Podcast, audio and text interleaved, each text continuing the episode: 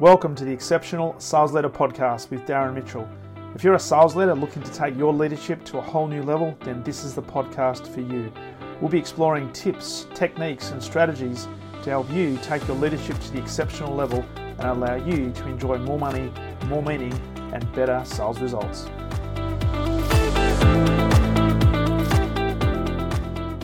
G'day, g'day, g'day. Darren Mitchell here, host of the Exceptional Sales Leader Podcast. Welcome back to yet another episode. Today being Thursday, the 15th of April 2021. Middle of the month, middle of the fourth month of the year. Geez, time is absolutely flying.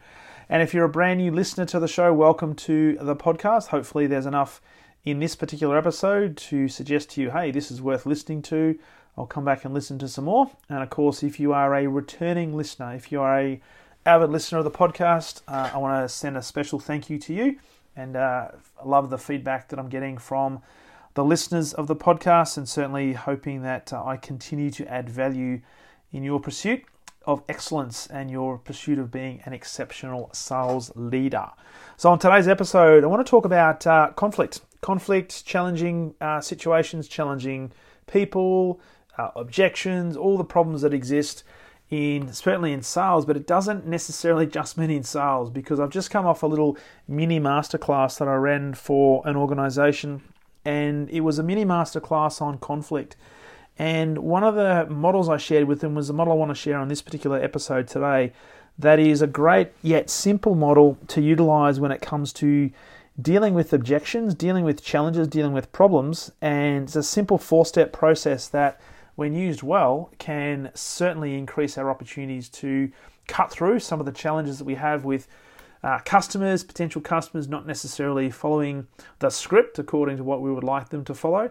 Uh, and certainly when it comes to dealing with problems and conflict, in this particular company's case, a great model to be able to do that really, really well. So, if there's one thing that was in common across multiple different industries, multiple different teams, and multiple different companies, it would be the fact that not all customers necessarily see eye to eye with you. And for many of us, we need to go through a process to deal with challenges, deal with conflict, deal with problems, and certainly in sales, deal with objections. Now, when I'm talking to sales teams in particular, one of the things I'm really, really conscious of and focusing on with a, a huge amount of um, emphasis is the fact that when it comes to objections, contrary to what people will tell you, and contrary to what a lot of sales trainers out there will actually have you believe, you don't actually have to overcome objections. So, this concept of overcoming objections is a bit of a fallacy because it presupposes that you've got to overcome something. You've got to almost convince somebody to take something that they don't want, whether it be a product or a service, and that's not the case. So, the whole the whole energy around dealing with objections, dealing with conflict, dealing with challenges, dealing with problems, there's nothing that needs to be overcome all that needs to be done is we need to handle it in the most professional, the most practical, the most common sense based way that we possibly can because often a, an objection or a challenge is literally a, oh, I believe, a, a signal that there's a level of interest there, but we haven't yet quite convinced or influenced or persuaded the individual or the party to make a decision that is um, based on a common set of principles or a decision that they feel comfortable making based on having got all the information they need. So, literally, it is a call for, hey, give me some more information. And it's not something that they don't not want to do, if that makes sense. So, uh, many, many times, because one of, one of the, certainly in sales, one of the one of the key indicators of whether people are going to do business with you is how willing are they to continue to engage in some sort of some form of dialogue, some form of conversation, whether that be face to face, over the phone, via email, via text message, via social media platforms if there's no appetite to deal with you and, and want to have a conversation with you, then guess what? Obviously, there's not going to be any sale to be made, but there's no objections there because they're just silent. They're just they're in a void. And so when there's a when there's an objection, when there's a challenge, when there's a conflict, there's an indication there at its core that there is an interest to want to move forward. Now, if we have that understanding and if that is our approach, then guess what? We're in a much better position to be able to handle that objection, handle that challenge, handle that conflict to then get to a resolution which hopefully is going to be win win, where the customer, potential customer, gets the outcome they're looking for and they get to purchase a product or a service and start experiencing what it, what it is that we can provide them. And from our point of view, we get a, a great customer on board that we can start providing that service and really adding value to them as they move along their, the progression or the progressive line that they want to move along in terms of whether it's a product or service, uh, solving problems, expanding their revenue, expand, whatever the case might be. So one of the one of the key things I spoke to the team about today in this mini masterclass was just that the fact that hey, if people are complaining, there's a level of interest there that is a good thing. That's actually a good thing. So don't shy away from it. Use it as a positive thing. Use it as an impetus to actually get a solution and to bring the parties' relationships even closer together. Now, one of the things we also talked about today was that often when people are getting uh, chastised, or whether they're pe- when people are complaining, when people are throwing objections, throwing barbs, uh, throwing up conflict, then it can get quite emotional. And when this happens, often the people on the receiving end can actually get quite defensive and, dare I say it, in some cases, quite aggressive. And one of the key things to remember is often when people are actually making complaints, when people are throwing up objections, when people are trying to put in place some uh, obstacles to get in our way of actually getting a resolution to things, it's often not personal. So don't make it personal. You just happen to be, particularly if you're on the receiving end of a barrage of abuse, which often people are, then it's very easy to get consumed by that and think, oh my God, this is a personal affront to me. And therefore, your emotions start to increase. And when that happens, when emotions start to increase, the level of rationality and practicality sometimes takes a back seat, and it's harder to be rational when it comes to dealing with those situations. So the key lesson there is don't take it personal. It just so happens that you happen to be that person at that moment to take that phone call, to be in that position where that person is giving you a barrage. But don't take it personally because in more cases than not, it is not personal to you. They have their own issues to deal with, and you just have to happen to be there for them to let go of those. So, this is important because it means that we can have control over things like our attitude and certainly our mindset. And that is a key thing that I taught the team today that no matter what's being thrown at you, what you can control is your own attitude, your own mindset, and therefore gives you much better control over your actions as to what you take in response to the barrage that you're getting and therefore the obstacles and objections you're getting. And so, one of the key things around this is to make sure that whenever we're having a conversation with anybody, whether it be in a conflict resolution situation, whether it's in uh, trying to handle and deal with objections, problems, and all that sort of stuff, rapport is absolutely fundamental to our ability to get anything done. So it presupposes there's nothing that can be solved if we don't have a connection with the person or the organization and the people representing that organization. If there's no rapport, there's no opportunity to get a resolution. It's as simple as that. Because people want to do business with people who they know, who they like, and ultimately who they trust. And the likability part comes from really building strong levels of rapport. And as I said to these guys today, you can build rapport really quickly with a complete stranger if you know how to do it. And I'm not necessarily going to teach uh, and cover off rapport today per se because I wanted to share a simple four step process around dealing with conflict, how to handle conflict, and also how to handle objections from a selling perspective. But it presupposes that rapport has to be there. So I'll, record some uh, podcasts in a future episode around the finer points of rapport. So when it comes to dealing with conflict, holding, uh, handling problems, uh, handling, dealing with objections, it's really important that we use a framework that is simple to use, simple to understand. Uh, but really not and not complicated. So we want to keep it as simple as possible. And this four-step framework is really, really powerful. And it's an acronym known as APAC. Now, it's not Asia Pacific, it stands for Acknowledge, Probe, Answer, and Confirm. Now, the way this is used is really, really practical. Now, as I was sharing with the team today, the first step in APAC is to A, acknowledge. Now, this is, this is really interesting because often when people, and I, I ask this question a lot, particularly of sales teams, that when they get an objection thrown at them, what do they do? And without, without hesitation, most of them find themselves going into justification mode. Sometimes they go into defensive mode, but often, depending on their personality style, they'll often go into aggressive, offensive mode and to justify why their pricing is this and why their product is best, etc., etc. Now, before we actually go into that, because that's step three when we when we talk when we get to it, what if they actually did something different and simply acknowledged the fact that the other party, the other person, the other organization has some form of challenge, some form of ob- objection, some form of problem?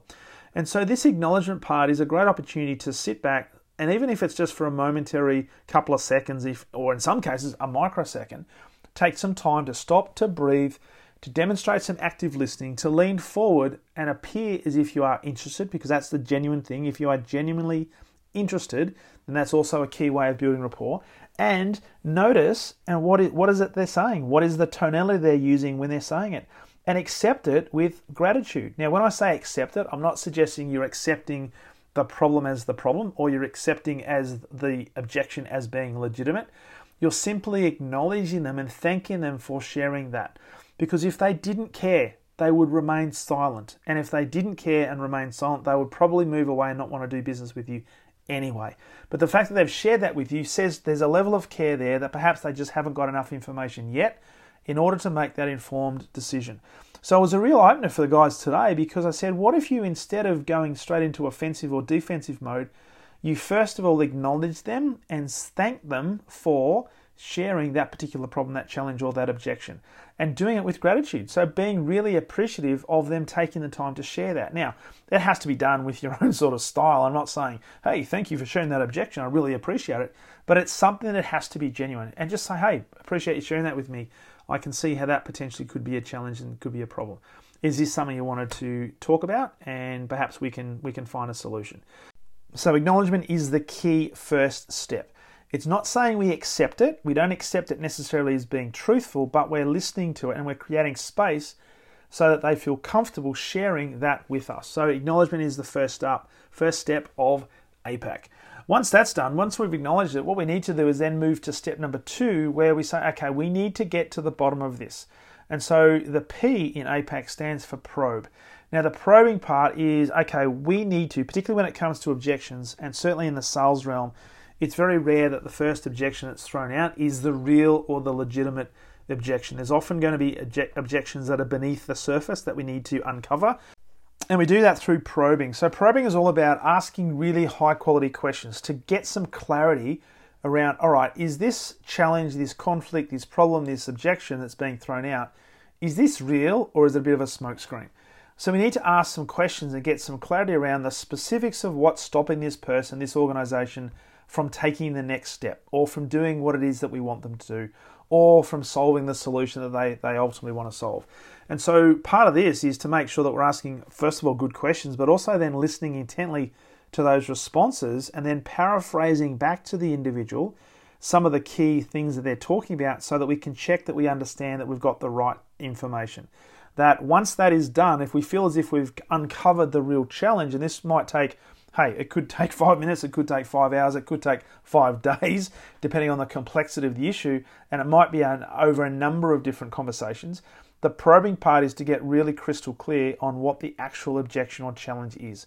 Once that's done and we f- feel comfortable that we've identified it, then we can move on to the step step number three in APAC, which is this, the second A, which is answer. And only then, this is where we want to maintain control control in terms of we then make the decision as to whether we will actually answer the objection, answer the challenge, answer the conflict situation with the appropriate response. Whether that be we have a solution in place, whether we have a step by step framework to provide, uh, or it means that we have to do something completely different. So, whatever the case might be, we have the power to then choose whether or not we want to answer. Now, if we do choose to answer, then we need to do that in a really persuasive way. We need to do that with certainty. We need to do that with conciseness and with clarity so that they understand exactly what the solution is to that problem. Now, if we do that really well, then what should happen is when we get to the fourth part, which is the C in APAC, which is step four, this is where we confirm.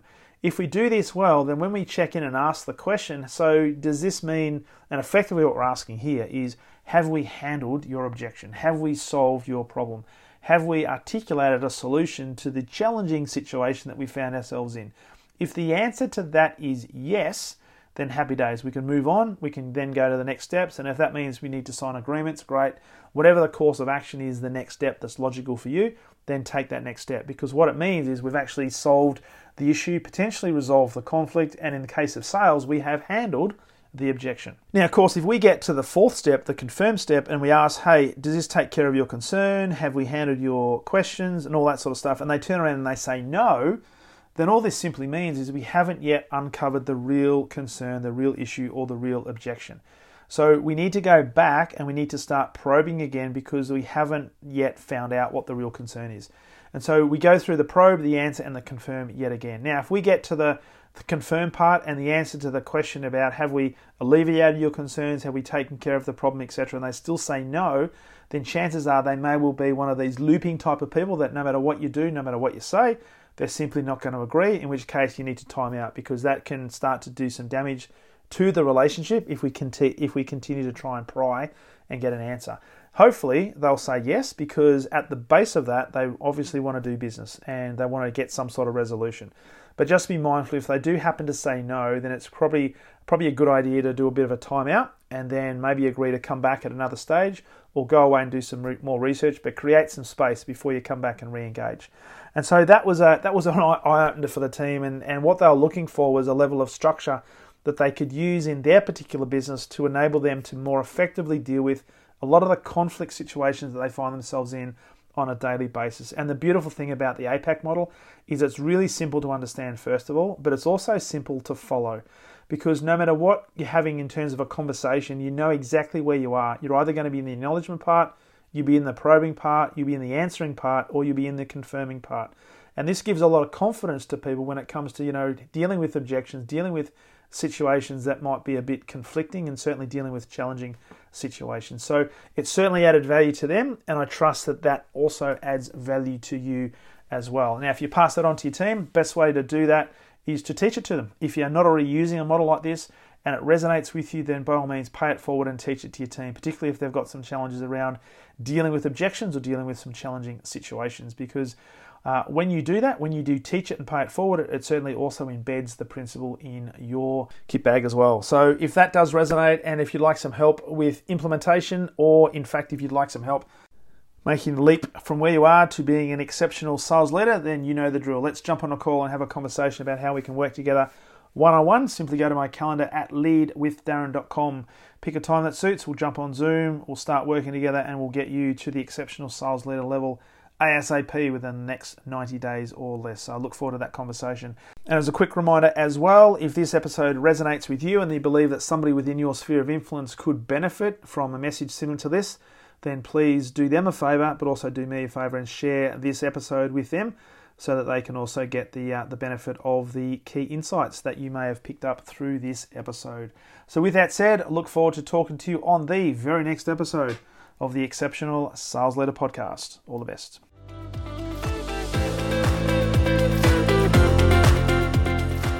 Thank you for listening to the Exceptional Sales Leader podcast. I trust the information in this episode has been helpful in your journey towards becoming exceptional.